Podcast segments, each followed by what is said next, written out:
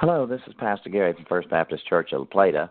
On this date in history in 1914, 108 years ago, the Panama Canal opened to traffic transiting the roughly 40 mile isthmus between the Atlantic and Pacific Oceans.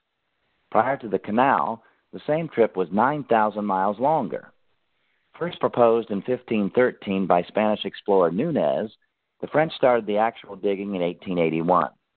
After eight years and the loss of 20,000 lives, the French project went bankrupt. U.S. President Teddy Roosevelt resurrected the project and oversaw the completion of the canal. Today, large container ships may spend over $1 million to use the canal and are happy to do so because of the time and money saved sailing around the tip of South America.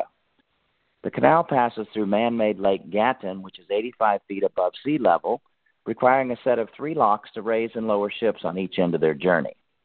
When I was in Panama earlier this month, I watched three ships lock through the canal and was amazed by the foresight, ingenuity, and technology that is the Panama Canal.